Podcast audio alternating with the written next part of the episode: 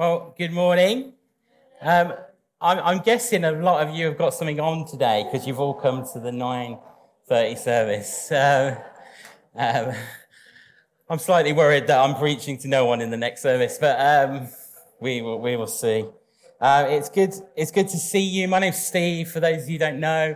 Uh, I'm married to Tammy, who you've already met, and uh, we have the privilege of helping to lead this thing uh, we call Central Vineyard. And uh, today, I have the privilege of uh, bringing a teaching series that we've been doing for the last few weeks to, to an end, uh, our emotionally healthy spiritual spirituality series. And at the start of this year, um, I said that we really felt that one of the things that the Lord was pressing on us uh, was an invitation for us to go deep and go wide uh, that, that we would in 2019 go deeper in our faith, in our connection to Jesus, and that we would go wide, that we would grow in our influence and grow in the things that He's called us to be and do. And so uh, this series, Emotionally Healthy Spirituality, kind of serves as a, a little bit of a, a on ramp or a, you know a, a pathway uh, to what we feel the Lord is inviting us to do this year. This, this concept of emotionally healthy spirituality, we stole uh, from a, a, guy called Peter Scazzero. He wrote a book of the same title. And, and, and the subtitle of this book is this It's impossible to be spiritually mature whilst remaining emotionally immature. Uh, he goes on and he says, emotional health and spiritual health are inseparable, uh, that, that we are integrated emotional and spiritual beings. That, that, that our emotions and our spiritual life and the, the physical aspects of us, the social aspects, they're all integrated. They make us human. And, and so the question I want to ask this morning as we bring this series to, the, to a close is where do we go from here? Where, where do we go from here? Over the last six weeks, you've heard a number of different people share some different themes around this um, subject of emotional health. And, you know, I just want to say that um, it's been a really great time, hasn't it? That um, uh, everybody who has spoken, everybody who has shared, has, has really shared from a place of vulnerability. And um, that, that's, that's not a, an easy task to, to be vulnerable in front of you lot. Um, and, and, and so, you know, but what I think that does is that when, when there's a level of vulnerability, when we, when we are willing to share not just the highs, but also the lows, it unlocks something in us, doesn't it? It unlocks something in our hearts. And so when, uh, when people make themselves vulnerable before us, when, when we hear some of those themes that we've been walking through, we realize that actually our hearts are unlocked to, to begin to take some steps towards this thing we call emotional, emotional health. So, what stops this sermon series just being another sermon series? What stops you going home and thinking that was nice and forgetting about it? What, what, what stops that? You know, many of us can be in church, can't we? And we can hear great teaching, maybe not this morning, but we can hear great teaching. We can, um, we can get to the end of the service and we think, yeah, Holy Spirit, I just want you to come and meet with me. Uh, I, I want to respond to what it is you're saying. I want to consider change in my life because you've spoken and there's, there's different things going on in my life right now. And I, I recognize that you're putting your finger on this area of my life.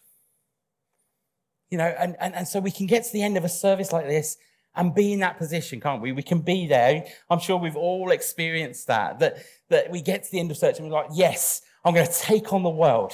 I'm going to, I'm going to change things. I'm going to take some intentional steps this week. That's what I'm going to do.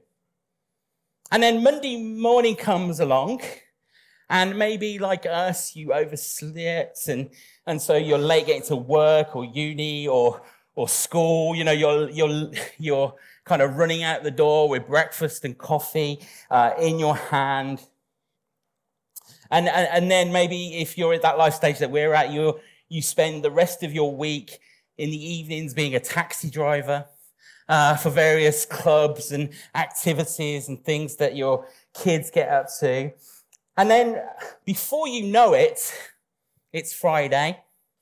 And uh, Friday evening may resemble something like buying a takeaway, having a few glasses of wine, and collapsing like a heap on the floor. Is there anybody else's Friday rep- represent that? You know, we, we have this tendency uh, to make Fridays like that. And, and suddenly that moment, that sense of intention that we had at the beginning of the week, that, that sense that, yeah, God, I'm going to change some things in my life. I'm going to take some intentional steps. Suddenly that becomes a distant memory.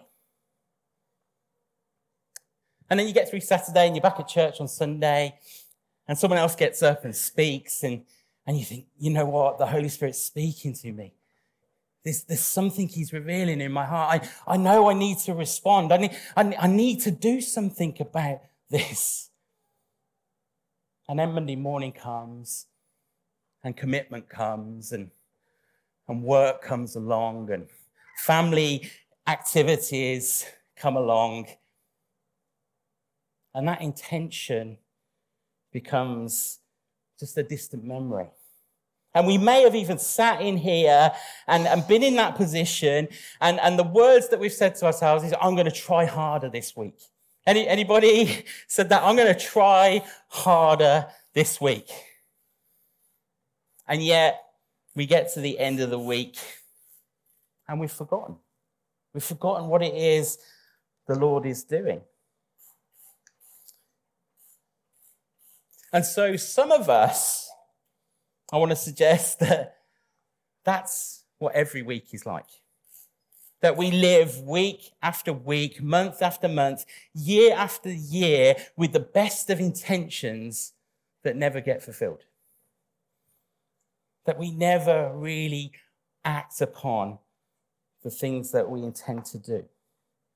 And, and one of the ways that we deal with that you're going to hate me this morning. One of the ways we deal with that is that we, we desensitize ourselves to the voice of God.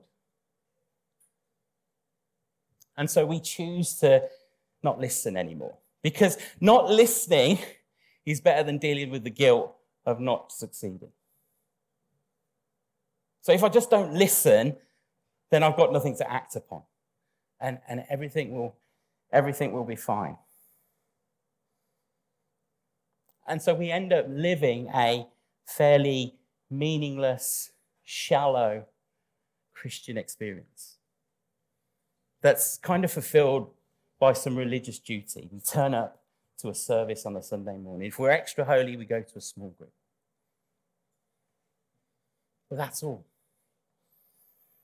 And so, after a series like this one, how can we respond differently? How can we build an intentional framework in our lives that doesn't miss the things that God might want to do?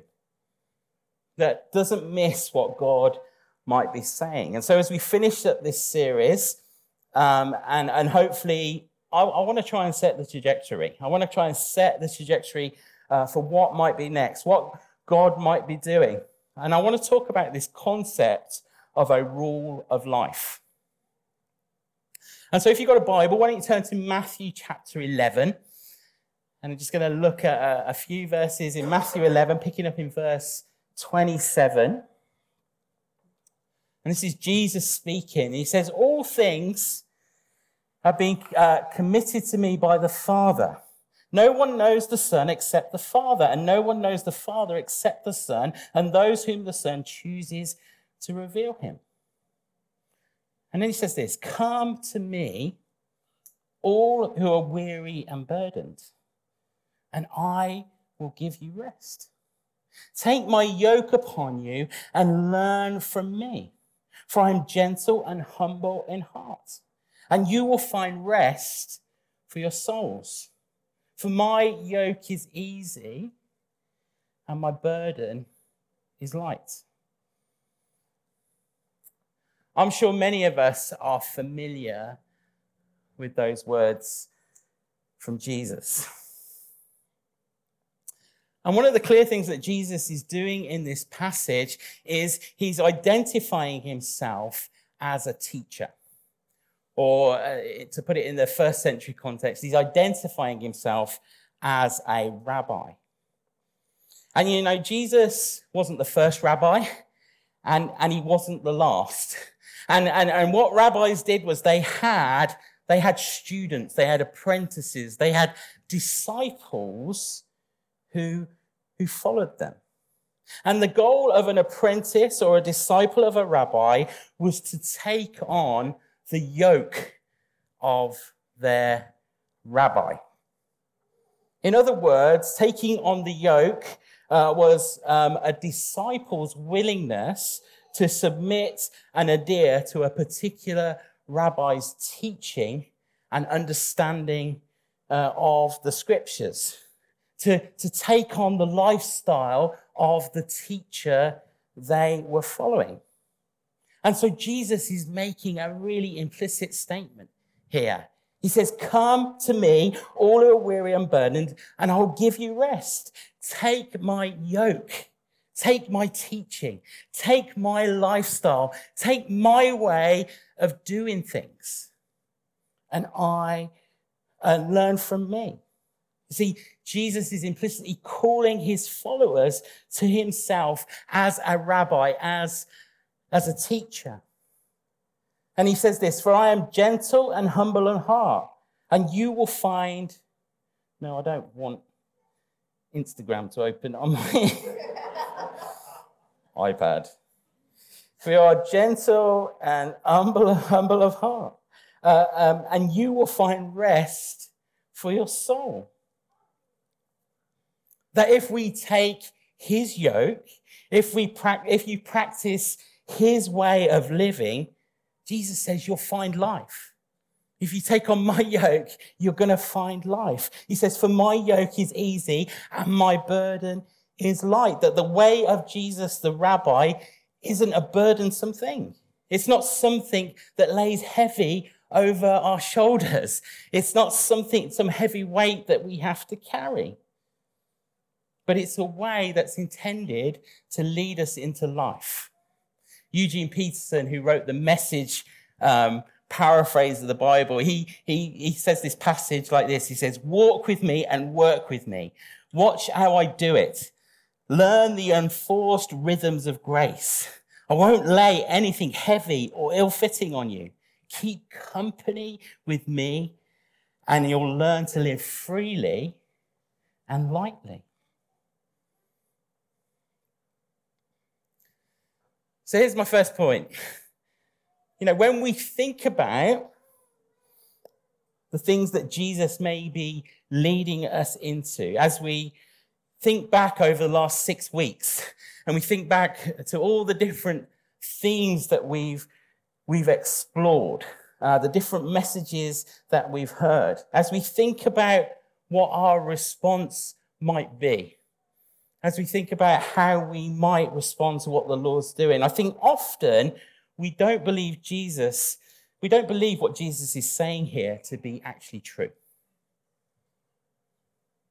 See, often um, in the midst of the circumstances of life, in the midst of the pace of life, the distractions of life, when we think about the kind of change that Jesus wants to bring into our life, we often see it as a burden.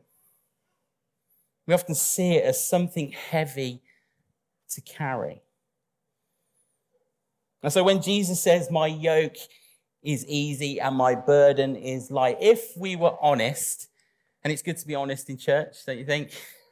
If we were honest, some of us would think, you know what? I don't know if that's true. I'm not sure, Jesus, your burden is easy. I'm not sure it's light. It, feel, it feels kind of hard right now.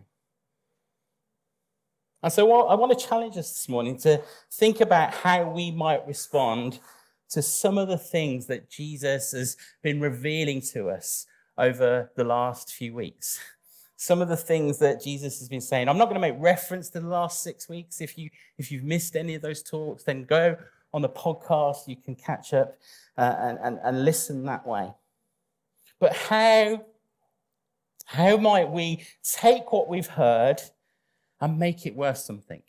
How might we take what, what we've heard and it not just be another sermon series, but actually that we would be the kind of people that take intentional steps um, with Jesus, our rabbi, Jesus, our teacher, that we would be intentional about our own formation.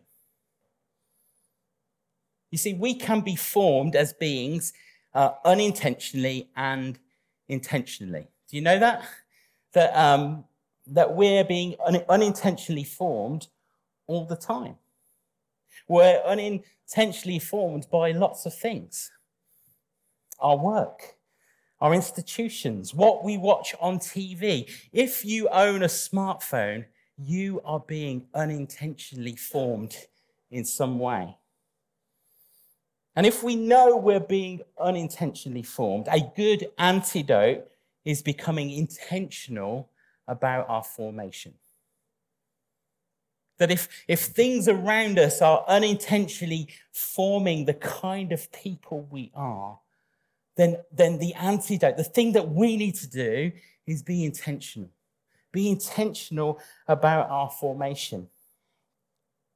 A few years ago, I became uh, particularly aware of some things that I felt were growing in my own heart as a just as a person, let alone a church leader or anything like that. And, and I kind of just felt that there was a level of cynicism growing in my heart.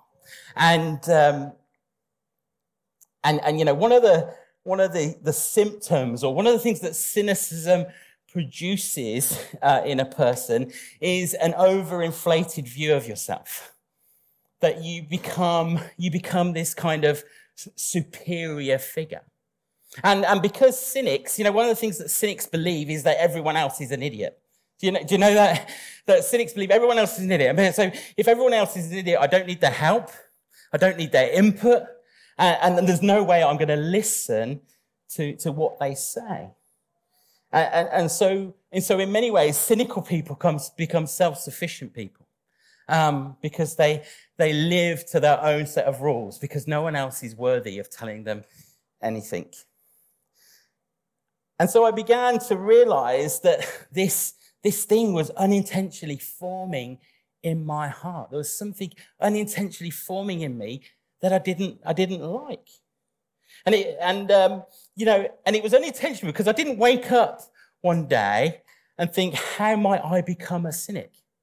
Um, that, that, was never my, that was never my intention. But something, something in me was changing, and I didn't like it. There was this unintentional thing forming my very soul. And so for me, that meant a number of different things. It, it meant being willing to be wrong, uh, uh, to not feel like I had to get everything perfectly right every time. It meant I had to practice the discipline of humility. It, it, it, it, it meant that um, I needed to be willing to receive help from others. That, that I needed to see other people, men, women, brothers and sisters in Christ, in the image that God created them to be. You see, when we begin to do that, we allow our hearts to be formed in an intentional way. That we, we see the, the kind of things that are infecting us and we apply an antidote. You see, a lot of our formation is about counter formation. That undoing what unintentional, uh, unintentional formation has done. In many ways, that's what this journey of emotional health has been about. Undoing the things that, that we've allowed to unintentionally form who we've become. So, what does it mean to adopt a rule of life? Pete Scazzero, he says this We too are called to order our lives around spiritual practices and disciplines. Uh, that is a rule of life, something that is utterly foreign to the world around us. It is a call to order our entire life in such a way that the love of Christ comes before all else. You see, a rule of life is about orientating our lives in such a way that we learn what this easy yoke, this, these unforced rhythms of grace that Jesus invites us into. We learn what that means. A rule of life is, is rooted um, in the third century church, uh, where um, where some Northern African Christians, uh, a group of people known as the Desert Fathers, they formed what was really the first monastic orders. And they formed these communities and organized their daily lives around an agreed plan consisting of work and prayer and the study of scriptures. And they knew that to grow and mature in their faith, they needed both one another and, and, and, and they also needed thoughtful, conscious, purposeful plans. That plan was called the rule of life. But it wasn't just the desert fathers, but actually the church through the ages has formed itself through a kind of corporate rule of life. You know, if we look at the we look at the early church, this ragtag bunch of Jewish people who surrendered their lives to Jesus, got filled with the Holy Spirit, and then we get to Acts 2:42, and it says they devoted themselves to the apostles' teaching, to fellowship, to the breaking of bread, and to prayer. See, one of the first things these first believers did was they formed their lives together around a rule of life, giving themselves to certain practices that shaped what their life would look like. Things like prayer and teaching and community and eating together. They did these things consistently. They, they formed a rule of life. And in fact, churches throughout the ages have operated with some kind of corporate rule of life. In, in our church, we've expressed that in different ways over the years. One of the ways that we've been expressing it recently is that, is that we want to be people who get to be with Jesus that we get to become like Jesus and we get to do the things he did. And that, that our rule of life, if you like, the way that our life together has been shaped is by being, becoming, and doing. And, and, and so, and so we, we know what it means to have this kind of rule of life. What we don't do is that we don't often think about it on a personal level. We don't often think about um, how we can make a conscious plan, an intentional plan around our own spiritual formation. We, we, we seldom think about that. Now, the word rule uh, can throw us off a little, can make us feel a little bit uncomfortable. Um, we can feel a little bit controlled by that word, but that word comes from the Greek, uh, which literally means trellis. And a, a trellis, uh, as many of you know, is a framework uh, that we erect that enables a plant or a vine to grow in the direction we want it to go in. A trellis helps us to helps a plant to become more fruitful and more productive. And so adopting a personal rule of life is about putting a framework that helps us to intentionally become, uh, uh to intentionally work on our own formation. Peter Scazzero again, he says this a rule of life is an exterior framework for an interior journey, a scaffolding to build the spiritual structures of an individual's life with God. It's an intentional, conscious plan to keep God at the center of everything we do. You see, a, a rule of life uh, involves adopting practices and certain habits that help us to shape the kind of person we want to become. And these habits and these practices are essentially they're based on the life of Jesus and what it means to follow him. And so we could start somewhere. We need to start somewhere. It's things like reading the scriptures. that seems a fairly basic one, doesn't it? Things like silence and solitude, the, the practice of the daily office of prayer, things like study, or as we heard a few weeks ago, practicing Sabbath, practicing 24 hours of just unplugging from the world. Simplicity, play, you know, intentionally doing things that we enjoy. How many of us think about that as a way of forming our souls, that we intentionally do things that we enjoy to do. Have fun. Service, giving ourselves away for the benefit of others, caring for our physical bodies. Now, that doesn't mean just going to the gym, it might mean getting eight hours sleep. Emotional health, finding ways to care for our well being, doing things that invest in the well being of our family, investing in our marriages, our sex lives, our, our children, in investing in skills that help us to be better families. We need to practice community, that we all need companions for the journey. And you know that that discipline of community, what that does is it fights against that, that pull to be an individual. You know, we, we live in a society of individualism where I'm just going to get on with this on my own. I'm going to do this on my own. I'll be fine. But the discipline for us is to be in community, is to be around other people, that we need other people for the journey. And that's not an exhaustive list. But that might be a list where we start. We might pick one or two of them and think, I'm going to do them. I'm going to concentrate on those habits and see what they form in my soul. When we think about spiritual disciplines, when we think about spiritual exercises, um, we can often think that these things are very inward looking.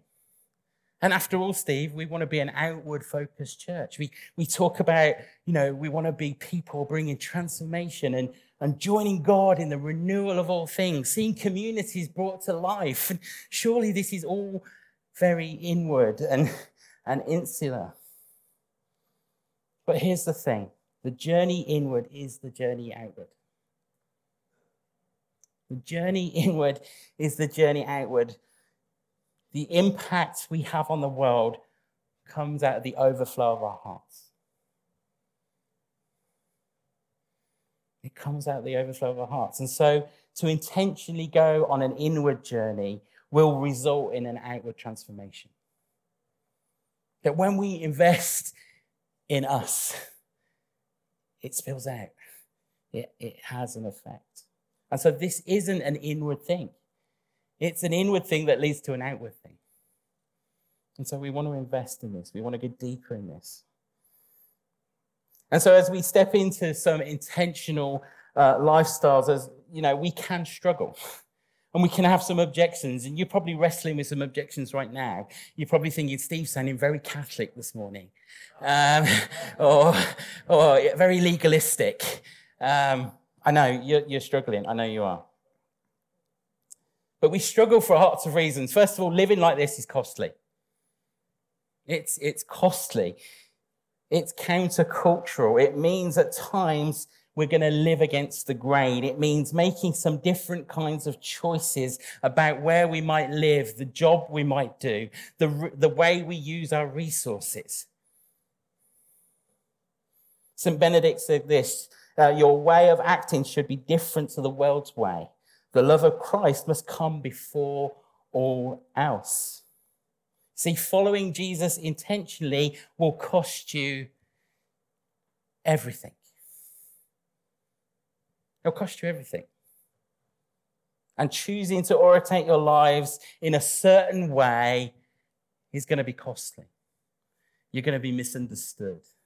You're going to be teased. You know, just think about that. Some of the things we talked about the last few weeks. Sabbath. You know, where else in the world do people say, you know what, you should unplug for 24 hours? Well, well it just that isn't our cultural pace, is it? The, our culture isn't going in that direction. And so to do this is going to cost us something. It's, it's going to be costly. Another struggle is that, the kind of change that it produces is slow. The change is slow because because we, you know, and we, we struggle with that because we live in an instant culture. We expect change to happen like that. But it doesn't. It's slow. It's it's progressive. Can you imagine if, you know, maybe you've got a baby and tomorrow you wake up and they're a fully grown adult. Um, that would be strange, wouldn't it? That would, that would be strange if that happened. Um, you know, all of us who have children know that on one level, they grow quicker than we can imagine. You know, you blink and they're teenagers. Um, and yet the process of change is slow and, and, and, and gradual. You don't notice it day by day, but slowly over time, over, as the years go by, they go from being babies in your arms to fully fledged adults. But it's slow and, and, and, and continuous. And sometimes in the process, kids do have growth spurts, I know. You know, particularly their feet. And then you spend like, you spend the summer term wedging their feet into shoes that don't fit because you're like, I'm not going to buy another pair of shoes for the last six weeks of school. Um, um, I don't know why I told you that. Um, but on the whole, change is slow, isn't it? It's slow at, it's slow at times. It's, it's, it's, um, it's not instant. On, on, on a day to day basis, change happens, and then suddenly we realize things are different. Things, things, things, have, things have changed.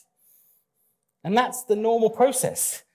Change is slow, and, and, um, and, and, and we grow over the long haul, doing some intentional things consistently.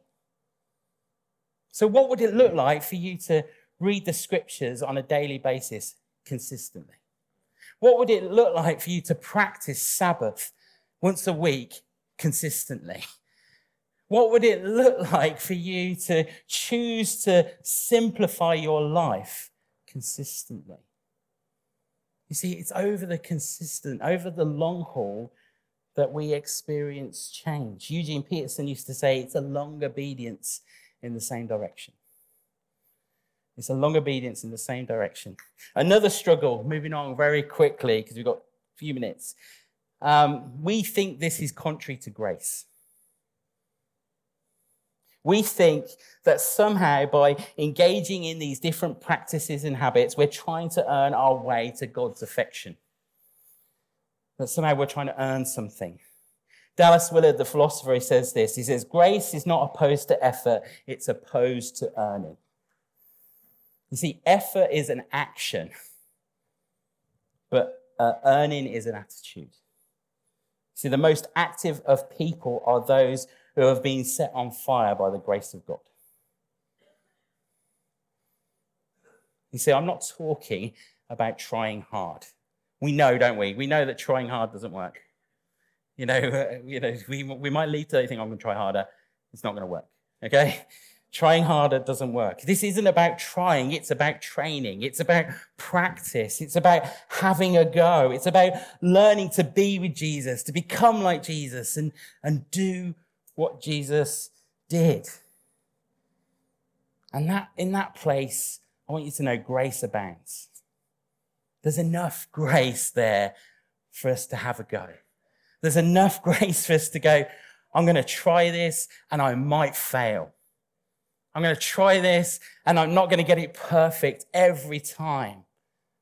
But guess what? Grace abounds in that place. And the last struggle is that it, it offends our sense of freedom. We think that somehow God is limiting us. He's caging us in. He's limiting our freedom. That somehow God is being mean to us because he's causing us to discipline ourselves and, and practice certain habits that are not natural to us. But you know, throughout the scripture, wherever there are limits, it's those limits that always lead to life. Wherever there are limits, it always leads to life. True freedom comes with restraint. Adam and Eve could have ate from any tree in the garden except one. And guess what? If they'd stuck to the rules, they would have found freedom in life. If they'd cho- chosen to maintain the restraints that were put in place, they would have found freedom and life. And so, as this series comes to an end, where do we go from here? What's the next step for us? You know, as, as people, we love the transference of information, don't we? We love just to have, give me more information, more, more, more. You know, I, we did strength finders with our staff, and, and one of my strengths is input. Okay. And so I just, just give me it. Just give me it. I just want more information. Give me more information. But as people, we, you know, we love orthodoxy. We love to think, theologize. We love hearing about certain truths. And we can go away on a Sunday thinking, that was great, you know, or that was terrible. Um, um, and, and, you know, we can think about it for a moment and we can exercise our brains a little bit and think that was, that was wonderful. We love orthodoxy, but we can, we can neglect orthopraxy. And, and orthopraxy is how we outwork our thinking. It's how we practice the truth that we've learned. It's how we put it into practice that counts. So, what does it look like for us to take on the easy yoke of Jesus? What does it look like to lean into the un- unforced rhythms of grace? What practices and habits do we need to adopt in, a se- in this season of our lives um, that will, will intentionally form the person we're becoming? How might we begin to write our own rule of life? What framework, what, what trellis are we going to put up? What, uh, what are we going to use? What are we going to do so this isn't just another sermon series? Tick. And so, where do we go from here? Well, I've got two intentional steps for you, okay? And the rest is over to you because I can't do it for you. Um, I've got two intentional steps. The first is this the 27th of March, we are launching a brand new course called Discovering Discipleship. And, and, and, and we're going to open up this whole thing in a much bigger way than we can on a Sunday morning. So I'd encourage you, first of all, commit to that, commit to coming to that. The second thing is learn to practice these habits in the context of an accountable relationship. Learn to do it with others. As many of you know, historically, we've had groups in our church that we call huddles, not cuddles, huddles, okay? Um, you might cuddle, uh, but they're called huddles, okay? And, um, and we've been doing that for a few years now. And, uh, you know, we've had lots of feedback and lots of time to reflect. But in, in April, end of April, early May, we're going to be relaunching our huddles. and we're going to be relaunching our huddles with a missing ingredient. And the missing ingredient is this, is this element of learning to practice certain habits and disciplines in the context of community. And, and, and so look out for that. I'm not going to tell you any more because it's still, still uh, we still haven't decided, okay? But, um, but we want to we want to try and introduce some of these practices into those relationships, okay? And so I'd encourage you. So there's two steps you can take, but you've got to do the rest. You've got to do the rest, okay? I can't do it for you. No one else can do it for you. You've got to do the rest. And so let's not let this be another sermon series. You know, let this be something that moves us beyond where we are now. Let this be something where we, we give ourselves our attention to the things that God has been saying and doing. Shall we stand?